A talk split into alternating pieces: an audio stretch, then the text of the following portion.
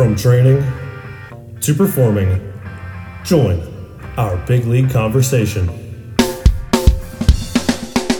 Welcome to the CSP Elite Baseball Development Podcast with your host, Eric Cressey.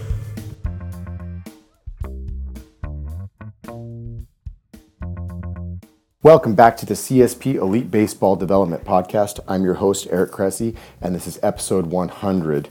We've made it to our centennial episode, and to celebrate, we've got an awesome guest who's super accomplished in the track and field community, but he actually has a ton to offer folks across a wide variety of sport disciplines. Uh, I've learned a ton from interacting with him and reading his work, and I think you will too. So, this is a great way uh, for us to celebrate 100 episodes.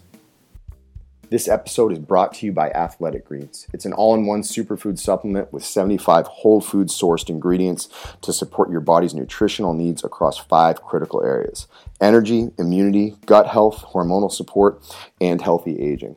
I'm an avid user of Athletic Greens myself, in spite of the fact that I tend to be a supplement minimalist. To me, this is a product that is much more like whole food nutritional insurance as opposed to a true supplement.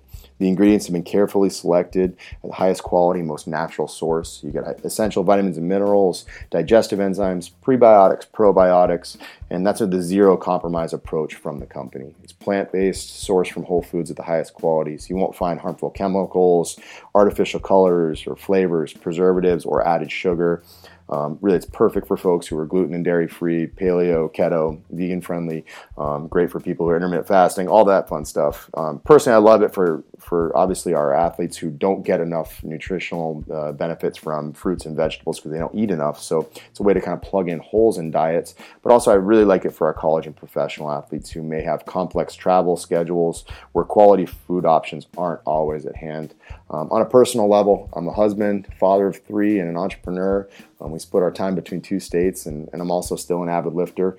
Um, so life is inherently crazy and it can be stressful, and sleep deprivation is definitely something that we encounter. So I rely on athletic greens uh, for part of my immune support and believe firmly that it's, it's made a big difference in keeping me healthy in spite of how crazy our lifestyle is. Um, they've got a great offer in place. If you head to athleticgreens.com backslash Cressey, They'll get you 20 free travel packets with your purchase. Again, that's athleticgreens.com backslash Cressey, C R E S S E Y, and you can claim your special offer. Today's guest is a track and field coach who has coached national, world, and Olympic champion athletes. He began as a high school coach before moving to the college ranks at Wichita State University, the University of Houston, University of Texas El Paso, LSU, Texas, and Florida over a 26 year period. During his time at LSU, the program won multiple national championships, including back to back men's and women's national titles from 1989 to 1990. In 2006, he was hired to run the United States Olympic Training Center, and in 2009, he was made head of the Lee Valley Athletic Center by United Kingdom Athletics to organize the coaching and training of the UK's athletes in the run up to the 2012 London Olympics. Since 2009, he's worked as both a coach and educator at ALTIS. Please welcome to the show, Dan Pfaff. Welcome to the show, Dan. Thanks for joining us. Well, thanks for having me. I'm very excited to chat with you, and I think this is a an awesome episode in the making. Just because um, often I, I remind people that you have to be a good generalist before you're a good specialist, and I think a lot of your work and, and a lot of your teachings really have done a great job of of underscoring that. And so, while this may be a baseball podcast, I think we're going to speak in um, in big picture terms so that folks can maybe appreciate a lot of the, the things that that lead us to that level of specialization. Yeah. Um, so uh, where I'm going to start is a while back, um, you had a great podcast um, with Lee Taft, and and you touched on your background as a teacher and and how it shaped your career as a coach. So I'm curious, you know, when when you think about that concept, do you think the entire strength conditioning industry at times loses sight of the the importance of, of, of being a teacher, or is that a trend that maybe you haven't necessarily noticed? Well, I mean, you hate to generalize and stereotype, but I, I think there's a, a trend or a tendency, especially with uh, this generation of S&C coaches, to be super rich in content knowledge but maybe a little bit poor in application or problem solving, if you will. And I think that's what uh, being a classroom teacher or working in a educational setting kind of bridges that gap. It it forces you in skills that probably aren't taught in college curriculums or certification courses. I think that's a great point. And you know, what are the what are the key principles, you know, as you look back on your teaching career that that were helpful for you and then maybe also key principles that may be um, you know, imperative for a coach to have in order to, you know, continue to develop as a, you know, as a helper to athletes?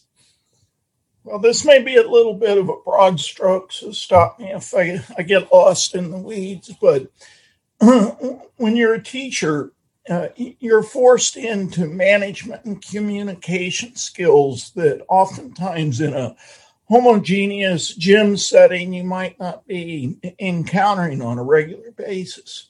So you have to deal with administration and school boards and parents and you know, different types of students back in my day. And that was when mainstream education was in vogue. So uh, every type of student in the world was thrown into the same classroom. So you, you were forced to develop critical listening skills and learning to listen, not to talk, but to, to figure out where these students were. And, and the accountability, whether it was burdensome or not, you, know, forced you into efficiencies and you know foresight that you wouldn't normally get, say, in a collegiate S&C setting or professional team setting. But yet, you know, when you talk to S&C coaches, this is where they stumble is in management and communication. I, I look at my role um, more than ever before. You know, as I was kind of writing up the questions, these podcasts, I'm realizing that so much more of my role is uh, is regarding teaching and, and, just learning how to scale things. You know, it's one thing to to feel like you have the solutions. It's another thing altogether to teach an athlete to find that solution on their own when you're not with them, or to teach a coach that may be, you know, working, you know, with with an athlete remotely, how to actually, you know, take advantage of that. Has that been your kind of your same experience over the course of a career? Yeah, I, I think there's a gap in figuring out what people really know or what they think they understand and, and what they really don't know or lack uh, layers of understanding. So a lot of people will say, Yeah, I understand that, or I know that, or I've done that. But then you watch them work and you go, they don't get it. Absolutely. And, you know, your, your work's been recognized and respected by coaches across a number of disciplines.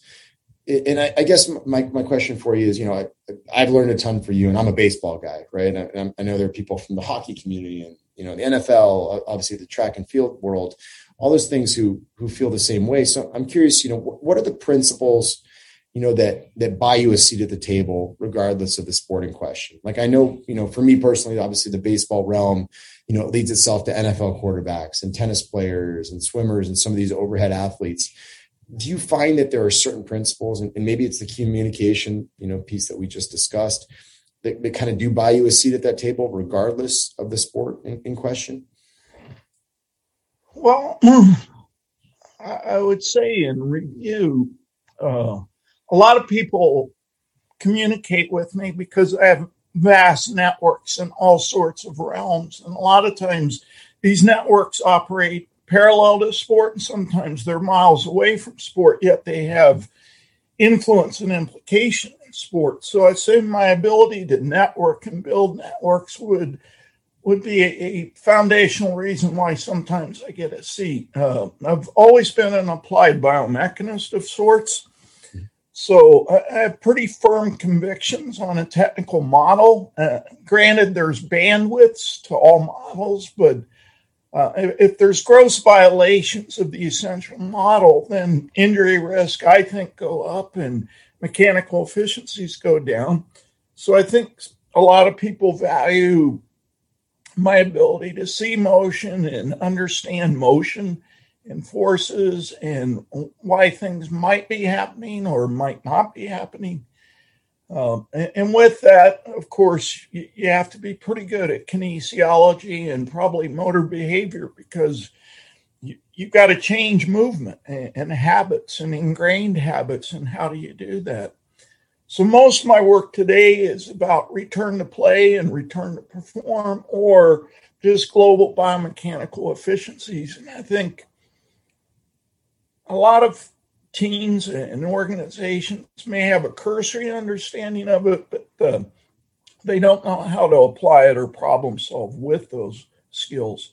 Interesting. So, and, and actually, maybe build on that a little bit more. When we talk about like a, a cursory understanding, is it is it that they they maybe appreciate the different pieces, but not how they all fit together? Like, I mean, I guess do you have do you have an example of of, of what you're getting at there? Yeah, well, I mean, ecological dynamics is the rage right now, right? So, you know, build constraints and let the athlete explore and experience and so on. But I, I think it's a little more nuanced than that. You know, like there's not 10,000 ways to hammer a nail. Mm-hmm. Now, the the loop that you use with the hammer may have some variance or bandwidth, but nobody hammers a nail in a true vertical plane or a true horizontal plane or a true diagonal plane. There's a, a movement loop that they replicate. So I think everybody understands ecological dynamics to some degree, but then they take it to the nth degree, and in my opinion, they lose the plot. That's fascinating. And, and I think we talk about it in the context of the baseball pitch. No two are identical. It's it's it's it's a heavily specific motion, but the spin rate, the spin axis, the uh, the actual forces generated from the ground up to the hand are going to be markedly, or not markedly, but subtly different um, between each pitch. Is the is the takeaway from there? I mean, I'm sure there are a lot of takeaways from there is it this concept that that unyielding specificity may not be necessary to, to protect our athletes that we do need to in our training give them a, a, an element of adjustability or is it just that we need to appreciate that you know tissue loading is tissue loading even when it comes in in subtle variances again i think there's a lot of layers to that so you know are we exploring all stops in the force velocity curve are we looking at all types of, of strength and conditioning inputs? Um, you know, the type of muscle activity that we're chasing. I think it's real easy to get biased, whether intentionally or unintentionally, with our prescriptions and our, our paradigms and our ideology. And, you know, I, I kind of use the analogy I want a big, big toolbox with a lot of tools, and it's my job to figure out when to use tools in a timely manner at the appropriate moment. That's a that's a, a great point, and it, it actually kind of leads to my next question. And we had a we had a good exchange. Uh, I think it was back in January, and, and we were talking about in season training um, and its relationship to to injuries, and more specifically muscle versus tendon injuries. And you you commented on how in the track and field community, some of the most significant injuries uh, often happen, and this is you know somewhat counterintuitive during the taper period. So you know, and, and not only that, they're a unique type of injury. So can you maybe elaborate on those findings and uh, and then maybe even attempt an explanation on the why behind them? Yeah, so a, a, lot of this is uh, tied to research Dr. Keith Baar is doing at Cal Davis on tendon remodeling and tendon research and what have you. And it was interesting that he had some observations, you know, loose epidemiological case study collection, and it kind of mirrored what we were finding uh, in three different instances. I did pretty elaborate longitudinal studies, like over three to five year periods of you know, when are injuries happening and how severe are they? And is there a pattern or trend to these? And what we were finding is some of the most severe and the most reoccurrent injuries were, were happening in season, you know, especially around championship time when people were, were tapering. And usually in the taper, what happens in our sport is people stop lifting or they go to maintenance lifting or uh, you know just select a few exercises for some rationale. Um, while in the meantime they upregulate field work you know so a lot more change in direction or sprinting or accelerating or block starts or what have you. And i think what we can infer from some of Baar's work is a lot of our classical everyday work uh, deals with connective tissues in a unique way where the weight room deals with those tissues, but also with the muscular system. So, what we were finding is absolute strength in some of these uh, athletes was ignored or put on the back shelf, and the tendon work obviously elevated. And so, this imbalance between muscular expression and tendon or ligament expression kind of got out of kilter. And it also circles to the concept of, you know, people have gone mad on this stiffness idea about getting uh, joints stiffer so that they can apply force in a shorter period of time. But uh, joint control has many variables. It's, you know, in my book, maybe 20 some variables that really control the movement about a joint. And, and there's also compliance part of the equation. So if we make something stiffer, what does that do to the compliance? Because in change in direction during amortization or yielding phases, compliance is, is imperative. So if we bias our training to stiffness or tendon ligament emphasis, we're ignoring a lot of the other cofactors that control joint movement, expression, and stability. It's fascinating. Do you think there's a there's a, an element of individual difference on this? This is something I've I've wrestled with quite a bit over the years, um, just in light of the the population we deal with. And you know, a, if you walk into a typical baseball clubhouse, you're going to find guys, you know, with, who are beyond loosey goosey. They're crazy hypermobile, and it's it's that remarkable congenital laxity that makes them uh, you know, able to contort their bodies in, in all kinds of uh, crazy ways to, to deliver a baseball. Um, and then at the other end of the spectrum, we certainly have athletes who are who are hardwired, you know, for this stiffness concept that you outlined. It's some of what makes them, you know, good, both their their actual muscular shortness as well as probably some protective tension that's layered on top of it. Do you think the the individual response here is, is different? That maybe, you know, some of our more hypermobile athletes um, you know, they may better fit from like more frequent stimuli at a, a, slightly lower intensity, almost to to give them that feeling of, of joint stiffness that we want, or even heavier loading. And then our our athletes that may carry more natural stiffness may need a, a little bit of a less dosage. Do you, do you think that the I guess the level of laxity matters in this discussion? Yeah, for sure. I, I think athletes in whatever sport you you are coaching exists on a continuum, a spectrum, if you will. And that's the part of master coaches. They identify where this athlete sits on the spectrum, whether it's anthropology or body prototypes or, you know, training bias. You know, training bias can shift us on that, that spectrum. So identifying where the athlete sits and then analyzing, is that working for them? You know, things that I'm looking at is number of injuries through the season, uh, practice time loss, games lost, output measures, out, you know, various things like that. And so that should regulate our thinking or, you know, influence our, our thinking on what we're doing with programming. So if you've got a, a hypermobile guy that is what I call more elastically biased. You know, they use connective tissues for a lot of their power expression. Then making them stiffer might not be the way to go.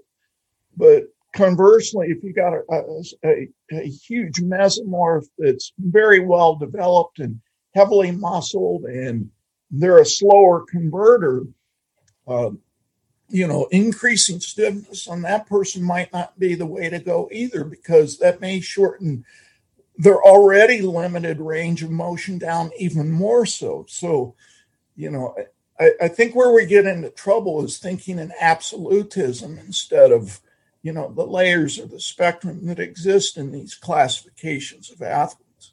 Yeah, and I think we've, you know, anecdotally, we we certainly see athletes, uh, you know, who report feeling differently in response to to loading. You know, particularly during the in season period, where a lot of those loose jointed athletes they they feel amazing. They they actually almost want to do something daily.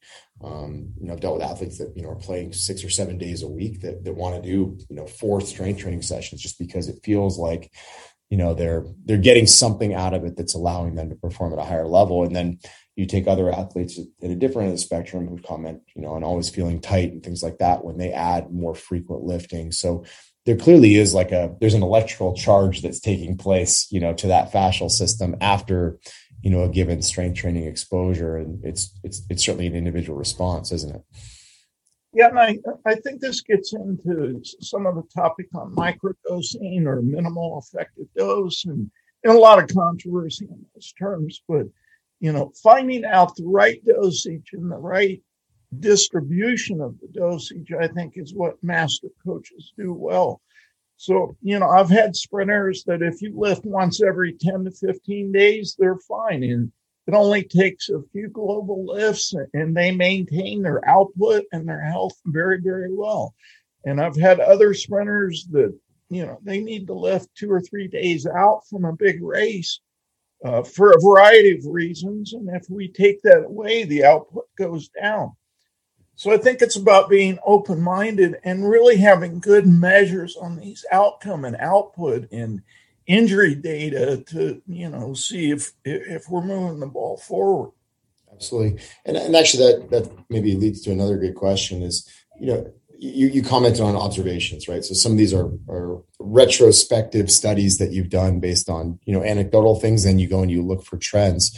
You know, if you're if you're looking at a collection of athletes, you know, after a competitive season, and you're and you're backtracking to see you know where things went wrong right we, we saw this many hamstrings and this many groins and this many calves and all this stuff you know when you go back and you look at some of your preseason measures what what are your money makers you know from a from a preliminary assessment standpoint or what are the things that you look at in hindsight to really figure out you know how to how to globally measure is it range of motion measures for you is it strength measures is it you know, even even just uh, you know, rating of perceived exertions, you know, subjective feedback from the athletes on how they're doing at various points. Is there a, a collection of, of assessments that you hang your hat on?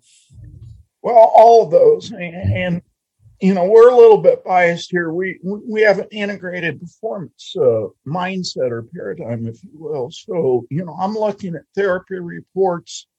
Um, mm-hmm. You know, obviously biomechanical factors outcome measures. And these outcome measures are not just sports specific. You know, we have jump test batteries that are regular components to our weight room system, and we have various running components and uh, with field court sports, various change in direction measures. And, you know, like with downhill skiers, for example, you know what are the angles as they enter a gate what are the angles in the joint positions at, at when they're in mid gate and then as they depart the gate so seeing how those things change over time and if there's a relationship to where on the hill they get injured or where in the course or where in the season so there's a lot of layers to this and i i think the more files you have probably the better job you got at trying to figure out, you know, source of problems or source of success. It, it, you know, building on that, have you found it to be more challenging in certain sporting realms? Like certainly in the in the track and field world, there's there's peaking for specific competitions. You know, you go to you know the NBA and the NHL. There's multiple games per week, but it's not an everyday thing. You know, football is every Sunday or Saturday, depending on the level.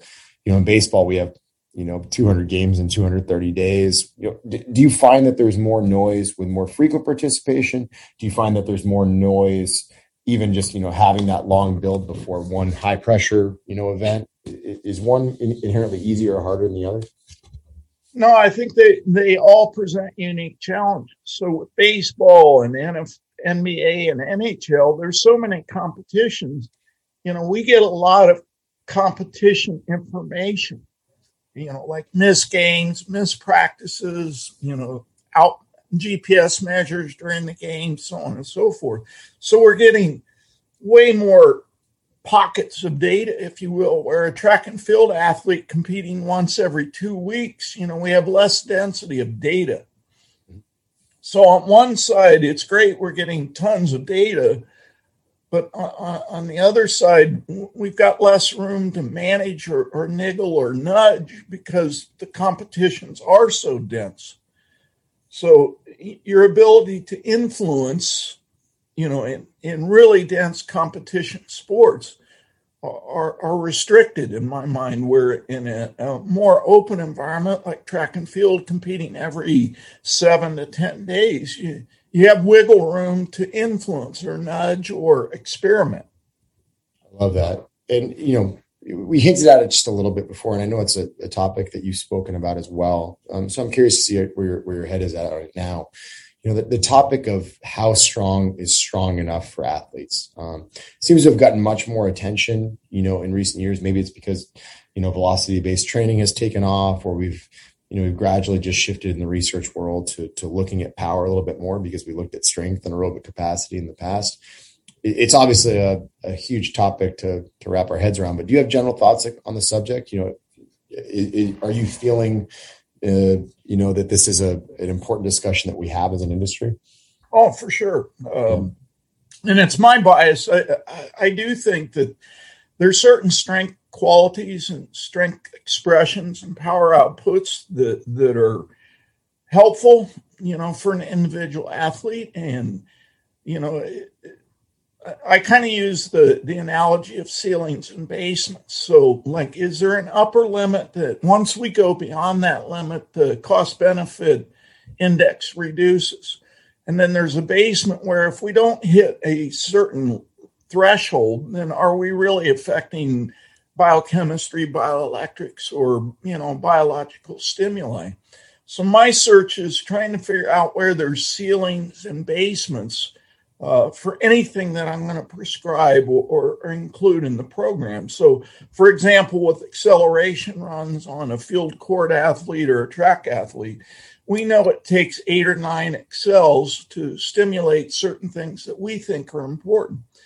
And then on the top end, we know after about 21 runs, you know, mechanics break down or output reduces. So we have pretty defined ceilings and basements on a menu item, acceleration. And, and I really think that's where the future is, is, is looking at any menu item that we're going to prescribe or try to influence or bias in some way. Have we defined ceilings and basements for the for the dosage or the implementation of this stimuli? And then monitor and refine. Yeah, I mean it's it's obviously very um, you know sport specific. What you're going to expect of a lineman or, really any football player is going to be markedly different than what you might expect of a of an NBA player. Are there are there are there points at which you think you and I hate to even use just conventional strength measures as, as our numbers, but are there are there numbers for you that you know we think every one of our athletes, you know, or at least our male athletes, maybe as a to, to narrow the scope a little bit, need to attain, you know, to to effectively start to think about sexier training like what's the foundational level of strength that you see at a you know a college level athlete that has to be attained for a lot more of these more advanced initiatives to be to be undertaken in a training program? No that that's a good point. Some of this is dependent on stage of development. So you know like a, a middle school athlete versus a high school athlete versus a college athlete so, or a professional athlete so I think it's about collecting norms over time and, and positions over time. So, you know, an interior defensive lineman versus a, a, a, wide receiver, for example, you know, different task and demands. So for me, I try to collect normative data that's position uh, specific, sport specific, and you know, stage career specific. So you know, the strength needed by a 38 year old quarterback versus a 22 year old rookie probably are different. Yeah. Would you, would you also say what that, you know, we, we've, we've all dealt with aging athletes, right? The, the athletes who are, you know 33 34 years old with you know with 15 years of training experience under their belt since they got to college and you know they're they're trying to prolong their career and maintain a high level of function. Obviously the, the, the volume in many cases needs to come down. Where do you stand on the actual intensity side of things? Um, you know do we do we load them comparably but less frequently do we do we accept that maybe less maximal strength is is necessary to have you know a high level of function or just assume it's going to stick around a little bit easier because they've spent so much time building it in the past this this is one i definitely wrestle with because we know aging athletes often feel substantially better when they lift less but at the same time we have to balance that against you know performing at a high level which maybe you know, served as, you know, by a crucial foundation of strength. Yeah, I, I, I think all of those things are, are variables.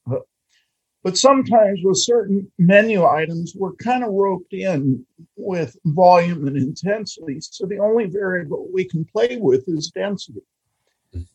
So, you know, how do you do a 70% acceleration run? That, that's not really challenging acceleration capabilities. Mm-hmm. So, for in our mind, if you're going to do an acceleration run, you probably need to be 90% or better. So you're kind of locked in on the intensity. And we just discussed the ceiling and basement idea of volume. So sometimes with certain menu items, we're kind of locked in on the bandwidth that we can play in in terms of volume and intensity. So that means the only other option we can use is this density variable, like how frequently do we do it?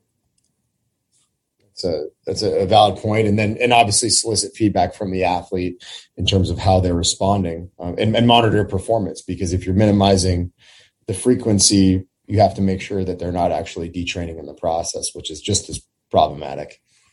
Yeah, and I, I think a lot of us are biased by our studies and our you know our research and the groups that we follow. So, you know, when I was in, in my younger days as a coach, you know, I just noticed with certain jumpers in season that if we did Olympics once every 10 days and did some kind of absolute strength measure about once every 16 days, that these guys maintained output and health really well.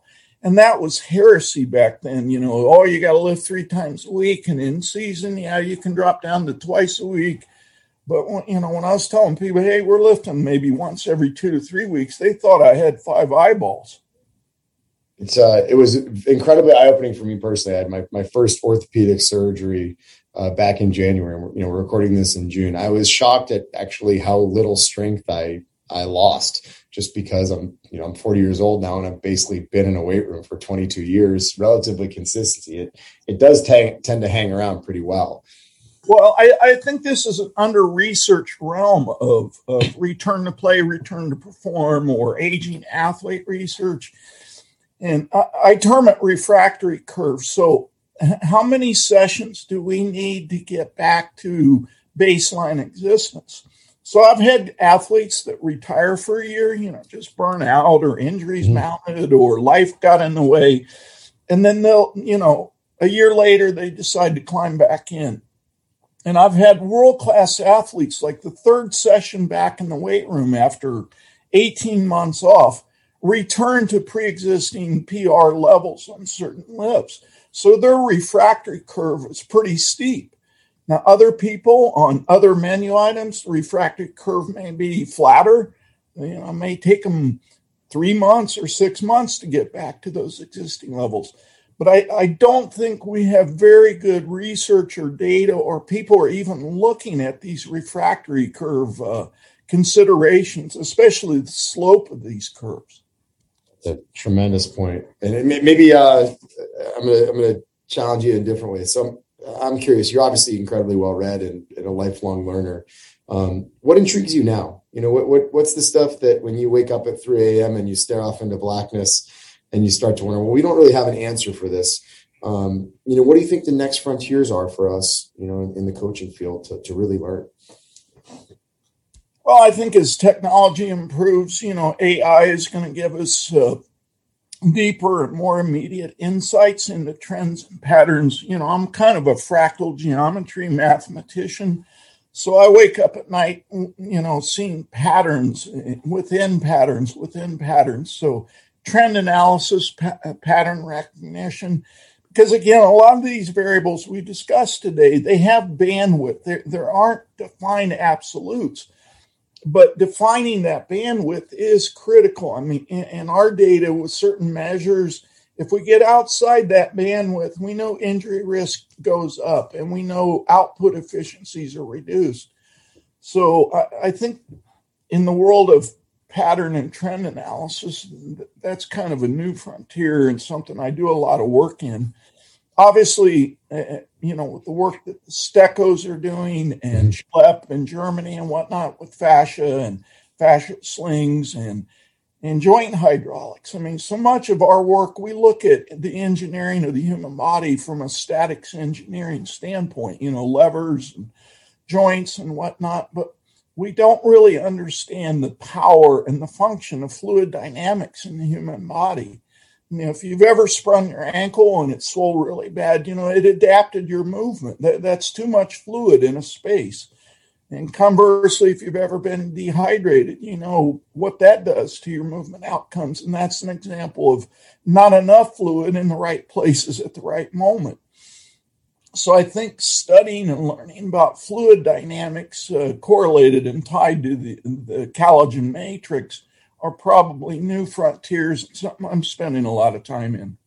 And I think those intrigue me, you know, you know, certainly in the context of you know how we produce and transfer force. But I, I, I don't want to speak for you, but I, they intrigue me more in the context of, of how we make athletes more sustainable. You know, how do we keep them healthy? Because uh, you know we still have a world of, of coaches out there who maybe deny the, the the benefit of manual therapy and and maybe don't appreciate how it helps just because we haven't necessarily had the technology to really explain it. Meanwhile, it's, it's been on cave paintings for 4,000 years. I'm curious, what do you think there's a mechanism that, you know, is more clear in your eyes that maybe just hasn't gotten out there yet? Or do you think we still have to do a lot more research to get there?